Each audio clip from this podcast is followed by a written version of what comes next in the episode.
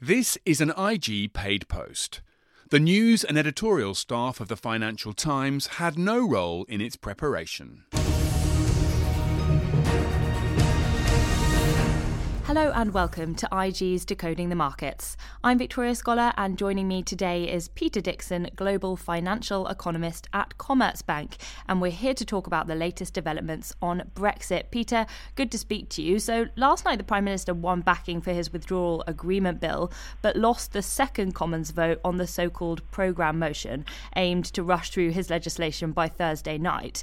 So, when we looked at the reaction from the pound, it sold off a bit, but I thought that was kind of interesting given the fact that this was largely expected. What did you think? Yes, I mean, I, I, tend to agree. I mean, I think if you look at what the pound had done um, between Saturday and the timing of the vote, you know, it hadn't really done an awful lot. And, and as you said, it, it sold off. Now, it was, I, I think, personally, I think that the pound was always a little bit overly strong, given what we knew about the likelihood of the the deal being passed through on, on the nod this week. So in that sense, I think the, the markets were probably overly optimistic going into the votes, and the reaction, I think, probably puts the, uh, the, the pound back to where it should be. In other words, a little bit weaker than it was um, a week ago prior to the, um, you know, prior to the prior to the Saturday votes. Yeah, so we heard from Speaker John Bercow, who said that the bill was now static but not a corpse. What do you think he meant by that? Well, I mean, I think it's interesting that the he did give the assent for you know for the second reading. So um, this is the first time that MPs have actually voted on any piece of voted positively on any piece of Brexit-related legislation. So I think they are. Uh, giving the, an indication to the wider public that MPs are open to a deal. It's just not necessarily this deal, and not necessarily uh, well, certainly not in the time frame that the government was proposing. So I think there is still uh, an open door on Brexit, but uh, we need to ensure that the conditions um, are right to allow MPs to, to go on debating the, the, the deal that was, uh, was put forward yesterday. So, how likely is it that we leave the EU with Mr. Johnson's deal? And if we don't, then is the alternative a no deal, or are there any other alternatives? It depends on your time frame. I mean, uh, Will it leave with or without a deal on the 31st of October? I, I think the chances of that are virtually zero. So um, the question then is, will the EU grant an extension to the 31st of January? And the, and the answer is, I think that's fairly likely. So the question is then, what sort of deal will the EU, will the UK have um, by the end of, of, January, which might enable it to, to leave the EU? The problem is that there is likely to be an awful lot of horse trading between now and then as MPs uh, make amendments to the bill, uh, one of which could potentially be the addition of a second referendum as a ratification measure. Um, now, that's going to significantly change the nature of the deal from the government's perspective. Uh, and if there are significant uh, amounts of uh, legislative change, that would also potentially fly in the face of what the EU has agreed with. So um, it may actually end up not being the same deal as the EU and the UK agreed. Now, that then raises the question what happens at the end of the 31st of of January, if there is if there is no um, no agreement, will the UK leave without a deal? Well, I rather suspect that MPs will do their very very best to prevent that from happening. I mean, they've done it before, and I suspect they'll do it again. Nobody wants to leave with no deal. Whatever the government might say, whatever the rhetoric uh, however the rhetoric might sound, uh, it doesn't make economic sense. And I think we've you know we've seen over the course of the last few months uh, exactly what sort of things the government has to prepare for.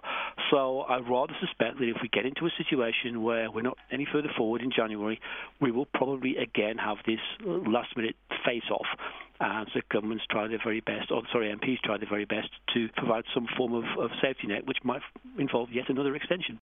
What about before that, though? I mean, what do you think the chances are that we find ourselves in a general election? And what would be the sequence of events that gets us there? And I think that's a, a, very good point because obviously that could change the calculus uh, significantly, particularly if we end up with a rather larger Tory fraction in, in Parliament. What could get us there is basically the government appears to have thrown up its hands and said, you know, we can't take this any further. There is an impasse in the Brexit process. What are we going to do? Now, I think it's pretty much an open secret that Boris Johnson wants to fight an election. So it's entirely possible that, you know, over the course of the coming days or possibly weeks, the government might try to push a vote through the House of Commons in a bid to try and get two thirds of MPs to agree to hold an early election. Two things. One, the, the question of whether we can get all two, you know two thirds of MPs on side, I think is is questionable.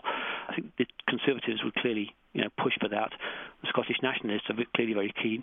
Whether other parties would be prepared to go along with it, I'm less sure. And the the second point is that you know, even if we do get an election or uh, an agreement for an election, time is running short to ensure that it could take place before the, the end of, of this year.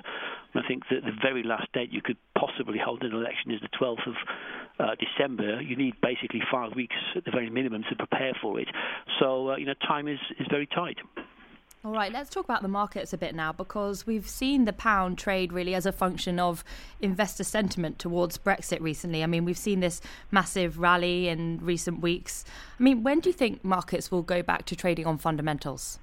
How long's a piece of string? I think is the answer to that question. Basically, uh, the Brexit process will continue to run and run, uh, and as a consequence, I think the pound will trade to a greater or lesser degree um, upon that particular event. The the question is, you know, in the short term, will the pound continue to trade on, on Brexit purely? And I think the answer is yes. Um, if there is some form of agreement in which the you know the, the UK and EU can can enter into the transition phase and put the question of you know, longer term arrangements um, you know out into the into the longer term future, then that's the point at which you know, we might see a little bit more uh, fundamental uh, fundamentally driven movement in the pound. So we're talking potentially in the first half of next year, but you know I certainly wouldn't like to like to bet on it.